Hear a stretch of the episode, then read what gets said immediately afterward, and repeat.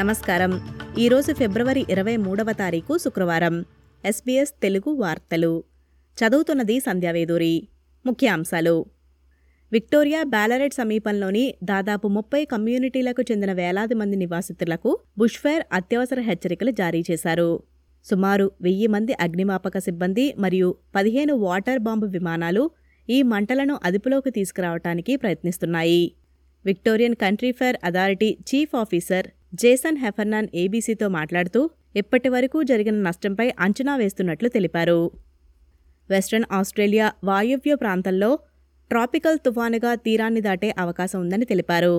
అంతకు మునుపు వచ్చిన లింకన్ తుఫాను పుంజుకొని తిరిగి పెద్ద తుఫానుగా మారనుందని పిల్బారా తీరం గుండా నైరుతి దిశకు వెళ్తుందని తెలిపారు.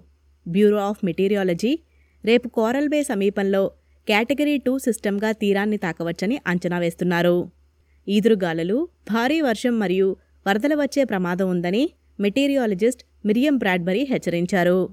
టీవీ ప్రెజెంటర్ జెసీ బెయిడ్ మరియు అతని ఫ్లైట్ అటెండర్ భాగస్వామి అయిన ల్యూక్ డేవిస్ కనపడకుండా పోవటానికి గల కారణమైన పోలీసు అధికారిని బ్యూ లామెరే కోసం వెతుకుతున్నామని న్యూ సౌత్వేల్స్ పోలీసులు తెలిపారు.